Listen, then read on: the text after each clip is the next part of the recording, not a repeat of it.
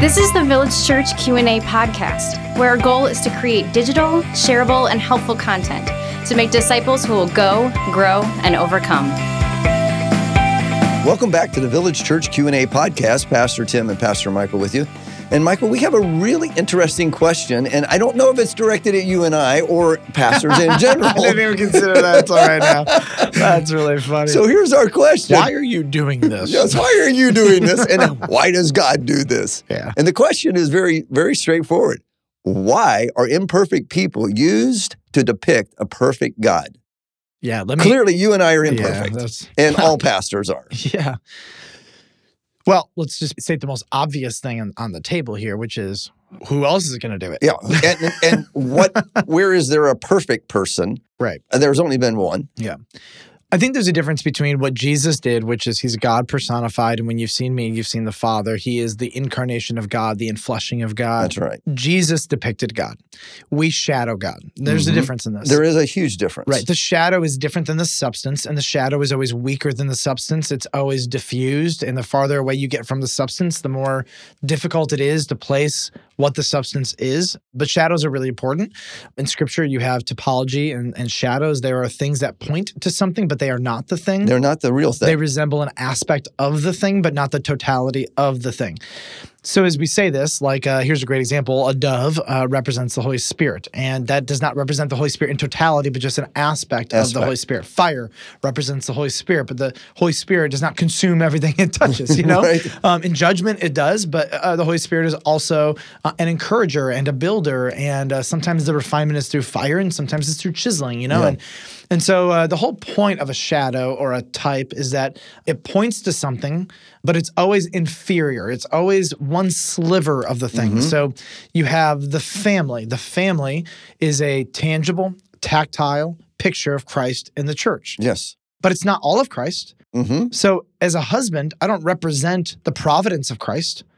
I represent the sacrificial love of Christ. That you know, I'm representing a sliver of who he is, not the totality of who he is. The most obvious answer was is that there's no one else to do it, but the I think the real answer that we're getting down to is that nobody should ever bear on their on, on their shoulders the burden to depict God. Even try to depict any fullness of God. Right. This is only- how God loves. Yeah. Look at me. Yeah. That's Yeah. so bad, you know? like I am giving you a glimpse, a foretaste. You know, it's like when you look at a picture on, on a menu of like a piece of like I love bread pudding, you know, and my, I start salivating. That's all it is. It's an arrow that Yeah. points to the substance, you know. And what I want to do is give you just a sliver of the sacrificial love of Christ, so that you salivate for you, you long after you, you Mm-hmm. know, metaphorically in terms of the bread pudding thing. I'm really hungry. Agree. Holy moly, I just got hungry. Okay. Um, Dan, do you have bread pudding by chance? Okay.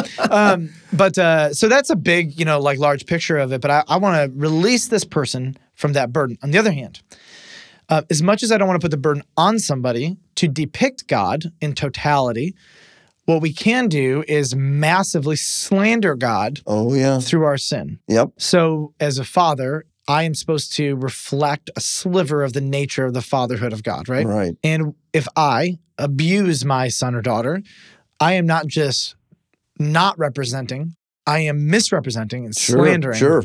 What I prefer to do is to tell people release yourself from the burden of showing people the totality of God, but do not underestimate your ability to slander God. Sure. And so, which is why, as a parent, when I don't represent the fatherhood of God well, it is incumbent upon me to apologize and to Mm. say, here's where God is, here's where I am, and here's the distance. I was wrong. I didn't do that. hmm But big picture now, like, here's the question like, why does he use imperfect people? There's another aspect here that when I hear that, and it just screams of the grace of God. Yeah.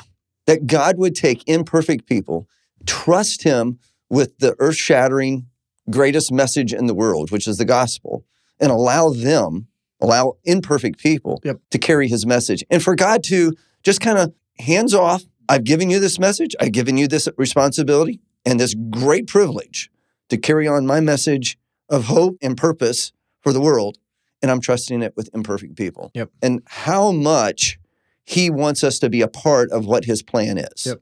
Let me get like theological for a moment. the grand agenda of God is to display the glorious nature of his attributes before all of heaven, hell, and humanity. Okay. Good. So here's what God wants to do God's like, I want you all to see the breadth of my attributes. So mm-hmm. here's a reality if there were no sin or no fall of Satan or no fall of Adam and Eve, you would never know or be able to display the grace of God, Mhm. the mercy of God, the forgiveness of God, the wrath of God, the justice of God. All things, all these attributes of God are contingent on the existence of sin Right. it's not surprising if the ultimate agenda of God is to display the vast array of his glorious attributes, and if sin is a requirement, that God may step back and say, The greatest good of all is that my glory, every nuance and facet Sure. is seen. Yeah. Now, that may not feel good in the moment, but I have to remember in my sin, what God wants to do is display his glorious Mhm, attributes mhm. in my pain. Only the person who believes that can really get through pain. That's Sure. it. Like there's no Yeah. other way to do it. When you understand that like God wants to be glorified in this period. And so we look at the big picture of things and God wants to use imperfect people because you just I'm just going to piggyback off you, what you said. The grace of God is made manifest, the power of God is made clearly seen when imbeciles like us yeah. do things and then people get saved Yeah. or people grow. That's amazing. It's mind numbingly Yeah. whatever. And so, like, even in the, this reality, God could have, he could have chosen perfect people. He could have like set aside a, a, a, an aspect of humanity that like never sinned, or maybe there's angels. He could, he could have like decreed that angels would proclaim the gospel and they would be the messengers of all things good in God. And, and because of our sin, we don't. And he could have done that. Could have done that. But what he decided is that, you know, the best way to get all of my glorious attributes visibly seen before all of heaven and hell and humanity is to use imperfect, Imperfect people. people. And that imperfection reminds them that it was not them, it was me all the time. There you go. I've often wondered. Did I have caffeine today? I don't know. uh, I've often wondered. So there's a, a ministry down south. I mean, I'm talking like enormous teaching ministry. And the funny thing is, I can never remember the guy's name. Okay. Anyways, had multiple affairs, multiple affairs, Mm, mhm. years, like 30 years of teaching ministry Yeah. that just, you know, everywhere. Uh, I think the church was like, I was like over 20,000 people. Wow. He was in a teaching heavy uh, denomination. And I remember thinking to myself, this man has been cheating on his wife with multiple women over decades, never got caught, nobody called him on it. Yeah. He had a lot of secret things, whatever. And the Lord bore incredible fruit Yeah. Yeah. through this man's ministry to the point where, like, every pastor and every preacher has massive sin. Mm. Like, when I'm Yeah. preaching, I don't know all the distance between what I'm saying and who I am. Like, Yeah, I have I'm- my blind spots, you. you know what I mean? But I'm palpably aware of a handful of them, you Yes. know? And I'm just Yep. like, I gotta say this. And and the last thing the body needs to hear me say is, you know, but I know I'm not good. I mean, sometimes you just gotta preach and let the word of God Let the word of God Jesus is stand. they know that I don't think I'm perfect. So there are some things like to be able to preach and teach for 30 years and to have repetitive adulterous relationships. And then when you're caught and you get fired to not repent, Yeah. my question was like, okay, I don't even know if you're saved at this point. Like it's just, Mhm, it's mhm. rebellious, Yeah. you know? If you'd repented, I'd be like, all right, there's the spirit of repentance and Sure. you got it, you know? Yeah.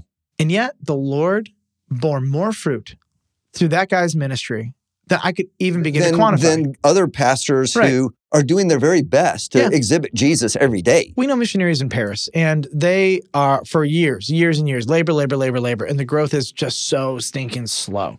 You know what I mean? Preaching the gospel, and like, Mhm. why doesn't God bear that kind of fruit through their faithfulness over a long period of time in an incredibly difficult, highly Islamic context? Sure. You know, and here we go, you know, adulterous pastor.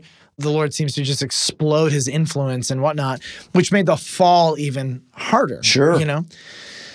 I don't know why. It's like this is what Jesus says: the Spirit blows. It's like the wind; He blows where He wills. Yeah. I will never understand why the Lord bears fruit through whom He does, when He does, and how He does. Right. It has been probably one of the greatest quandaries that I've ever experienced in pastoral ministry is wrapping my head around why God bears fruit the way He does. Mhm. And then what it's forced me to do is to ask the question, what is fruit? Yeah. What is fruit? That's another podcast. Oh, yeah. Now you're just Yeah. kind of hearing me yeah. on Caffeine Ram. Now that was a pasture down south. I won't tell you where, but like uh, I think North Carolina, South Carolina, Georgia, Florida, like Yeah, south yeah. in the south.